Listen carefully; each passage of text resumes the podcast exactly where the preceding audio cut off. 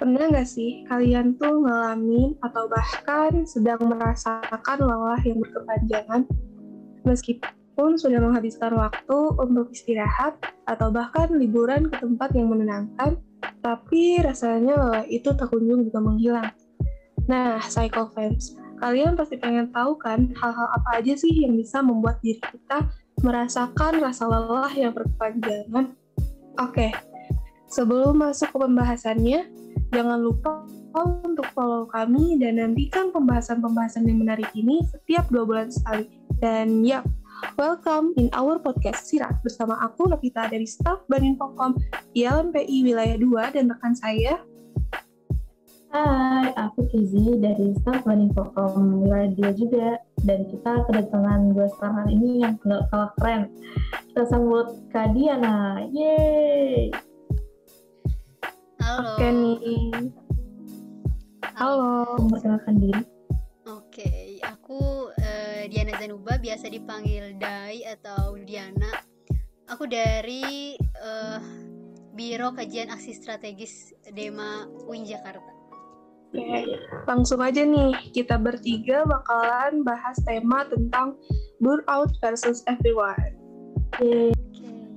Akhir-akhir ini, perbincangan tentang burnout atau lelah yang berkepanjangan terus-menerus sedang banyak diperbincangkan. Apalagi di masa endemi ini, kita masih dituntut untuk diam di rumah dan menghindari tempat-tempat yang ramai. Dan karena hal itu, tak jarang kita pun sering bertanya-tanya, kapan sih kondisi ini akan berakhir? Atau kapan sih bisa jalan-jalan dengan bebasnya tanpa harus kesel, harus di antigen, rapid test, dan sebagainya. Nah, dari fenomena ini yang paling aku perhatikan itu em, sebelum pandemi, banyak orang yang ngeluh biar segala hal itu bisa diselesaikan di rumah aja. Atau istilahnya sekarang itu work from home.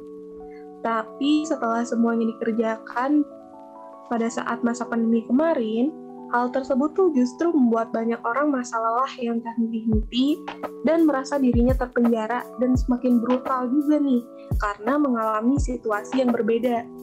Nah, aku mau nanya nih ke Kak Kezi, apakah wajar jika setiap manusia itu mengalami emotionally burn- burnout itu dan apa sih burnout itu sendiri?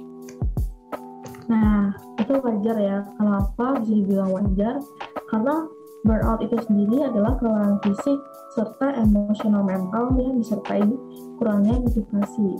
Biasanya tuh bisa terjadi menurunnya performa dalam melakukan pekerjaan, belajar, eh, berkuliah, sekolah, dan sikap negatif terhadap orang lain tuh juga jadi turun naik gitu.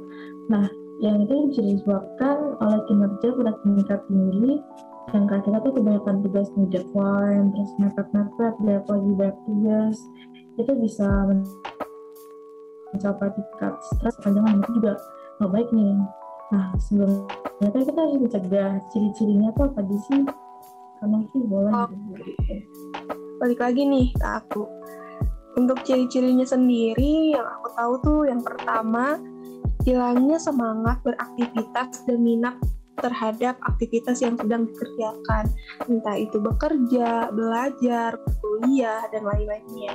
Yang kedua, burnout juga bisa menyebabkan stres dan frustasi, yang di mana hal itu bisa membuat seseorang sulit berkonsentrasi dan merasa tidak berkompeten, dan akhirnya menimbulkan rasa benci terhadap apa yang sedang ia jalani. Nah, yang ketiga ini, burnout juga bisa menyebabkan performa kerja yang menurun. Yang keempat, orang yang sedang merasakan burnout akan cenderung mudah marah nih, apalagi jika semuanya tidak berjalan sesuai dengan ekspektasi. Ditambah lagi, performa kerja ataupun aktivitas yang mereka lakukan itu men- menurun dan menyebabkan hal-hal yang mereka kerjakan itu terus menumpuk. Dan yang terakhir, ciri-cirinya itu biasanya mereka yang sudah merasakan burnout itu akan cenderung menarik dirinya dari lingkungan sosial dan mudah sakit gitu. Nah, untuk keadaannya sendiri gitu, bisa nih dikaitkan nih. Uh, Kak Kezi udah menemukan kaitannya dengan keadaan sekarang? mungkin ada ya karena kan di pandemi COVID-19 ini kita udah dapat dampak yang signifikan di sektor pendidikan yang kita alami dari proses belajar yang dari kita offline tetap muka jadi pembelajaran virtual yang bisa memberikan dampak negatif nih kepada siswa dan mahasiswa yang menyebabkan salah satunya burnout. Kenapa? Karena berdasarkan hasil penelitian, mengungkapkan banyak orang yang sedang belajar merasa kesulitan materi yang disediakan secara online. Tugas yang diberikan juga kadang lebih banyak ya dari offline terus nggak biasanya kita kurangnya sosialisasi sama teman-teman. Biasanya kita sosialisasi interaksi tapi kita jadi individualisme di rumah. Itu bisa jadi menyebabkan kita burn out karena kita sendirian di rumah gak ada yang bisa diajak ngobrol. Terus juga proses pembelajarannya kita belum bisa fokus karena bisa ter apa ter uh, terdistract dari segala macam kegiatan di rumah Nah, makanya berat ini bisa menyebabkan proses pembelajaran menjadi tidak optimal karena siswa dan mahasiswa mengalami burnout yang melelahkan secara fisik maupun emosional. Nah, menurut Kak Dinda sendiri, gimana sih cara mengatasinya burnout ini? Oke, okay. uh, tadi juga kan udah itu kan kita udah ngebahas tentang ciri-ciri dari emosional burnout, terus apa itu burnout uh, sendiri. Nah, kalau menurut aku gitu, kalau menurut aku dan pernah tahu gitu dari beberapa sumber literatur kalau dalam mengatasi apa sih cara yang tepat dalam mengatasi uh, burnout ini. Yang aku tahu dan aku juga suka praktekkan gitu. Pertama ketika kita udah mengalami emosional burnout kita tuh harus uh, pertama-tama uh, kita tuh jangan menyangkalnya. Jadi jangan uh, jangan denial. Jadi kita harus menerima menerima keadaan di mana kita itu merasa burnout. Nah setelah kita udah menerima keadaan oh gue kayaknya lagi burnout nih. Kita harus menerima lalu setelah itu kita harus uh, cari tahu nih penyebab dari burnout itu sendiri. Kita harus mengidentifikasi sebenarnya apa sih yang membuat kita burnout itu. Nah misalnya entah itu karena dari uh, banyaknya deadline tugas yang menumpuk atau kita burnout gara-gara misalnya kita magang dan di tempat magang itu kita kena omelan atasan gara-gara uh, kinerja kita yang kurang bagus ataupun masalah lainnya. Nah, setelah setelah itu uh, kalau kita udah benar-benar burnout, nah itu kan biasanya kita itu kayak apa ya uh, memang burnout itu kan uh, stres yang menumpuk ya gara-gara menumpuk. Nah kita sebaiknya uh, bisa mengurangi aktivitas kita gitu. Nah mengurangi aktivitas kita itu salah satunya bisa uh, menggunakan kita bikin skala prioritas. Jadi kita menyusun ya bisa menyusun dari apa sih uh, hal yang penting untuk dikerjakan terlebih dahulu. Terus apa hal yang gak terlalu penting sampai kepada hal yang penting tapi tidak terlalu mendesak gitu. Jadi kita bisa uh, membuat to do list kayak gitu. Jadi uh, biar lebih terstruktur gitu. Dan kita nggak kayak kalau lagi mengerjakannya nggak kayak kekejar deadline terus gitu. Jadi lebih uh, lebih bisa nyantai dan ada waktu istirahat gitu untuk kita sendiri. Nah terus uh, selanjutnya dalam gimana cara mengatasi burnout ini, yang terutama itu adalah uh, menciptakan gaya hidup sehat dan juga kalau udah tahu burnout ya udah kita uh, jeda dulu gitu kita istirahat dulu dari uh, apa yang menyebabkan kita burnout. Nah ketika kita menciptakan gaya hidup sehat kita uh, lihat dulu nih sebelum sebelumnya pas kita burnout ini apakah ada yang salah dari pola keseharian kita? Biasanya kan kalau kayak kita mahasiswa kayak kita lagi banyak tugas biasanya kita tuh uh, maraton maraton itu ngejar deadline gitu. Sampai gak sedikit dari kita dari kalangan mahasiswa uh, pola tidurnya itu rusak kan gara-gara bergadang. Nah itu mungkin bisa uh, dijadwalkan ulang. Jadi dijadwalkan hmm, memperbaiki pola tidurnya kayak gitu. Nah terus kita juga kalau lagi burnout kayak gitu kan kita suka hilang minat dan motivasi itu nah hal yang dapat mengatasinya adalah salah satunya dengan kita cari kita cari support dari orang lain. Ya dari kita harus cari support system lah gitu. Nah terus uh, yang terakhir yang gak kalah penting nih menurut saya menurut aku itu kita harus uh, ngasih reward kepada diri kita sendiri.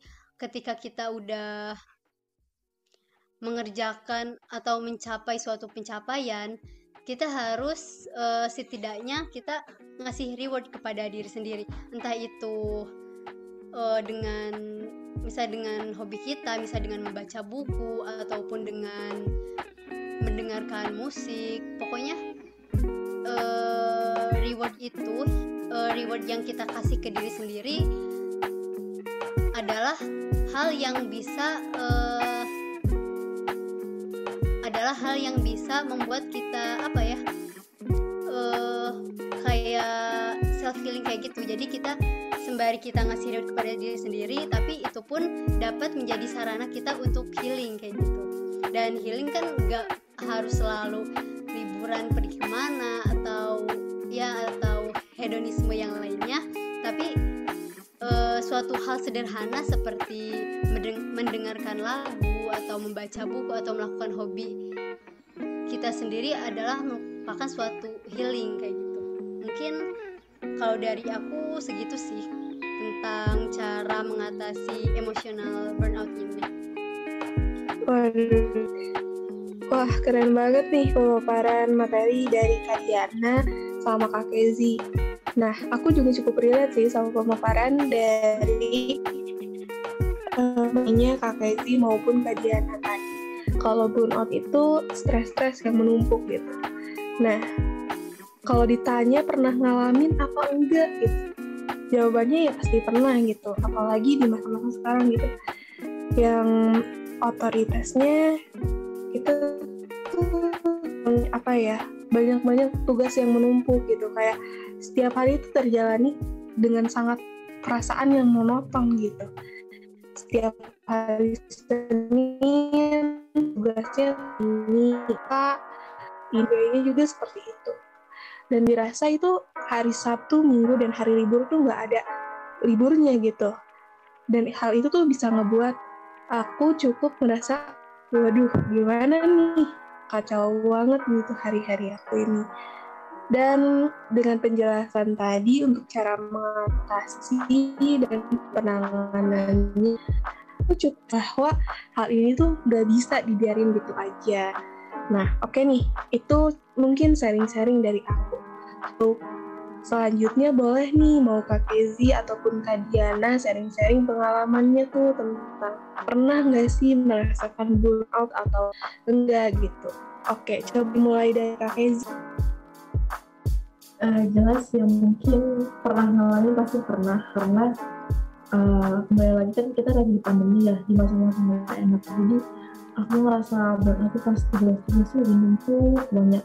Terus di sih kayak fisiknya kita tuh nggak mumpuni banget. Jadi harus begadang harus ekstra ngajar tugas sama umum akhirnya harus film kok gitu kan sebenarnya nggak baik ya aku bisa bikin besoknya tuh kayak rasa kelas tuh kayak berat banget sebenarnya yang benar kalau aku dari omongan dari kajian itu benar kayak berubah pola hidup kayak bikin to-do list jadi kayak satu persatu perlahan kayak kita membenahi hidup kita gitu kalau aku dari aku sih gitu kalau dari kajiannya gimana?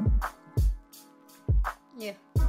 kalau aku sendiri sih ya jujur aku pernah ngalamin emosional burnout ini pas ketika uh, aku di samping aku ngambil uh, full SKS 24 SKS terus di samping itu aku juga itu gitu ikut organisasi dan organisasi internal dan eksternal dan itu emang kadang tugas tugas ya tugas kuliah dan tugas organisasi itu emang kadang emang benar-benar bikin burnout sampai itu kan burnout itu kayak tadi yang kita bahas tuh kan emang uh, akumulasi stres yang menumpuk ya. Jadi emang pas ketika udah di puncaknya burnout itu emang kayak udah gak mau ngapa-ngapain. Jadi kayak uh, kayak malas ngapa-ngapain terus hilang motivasi hilang minat dan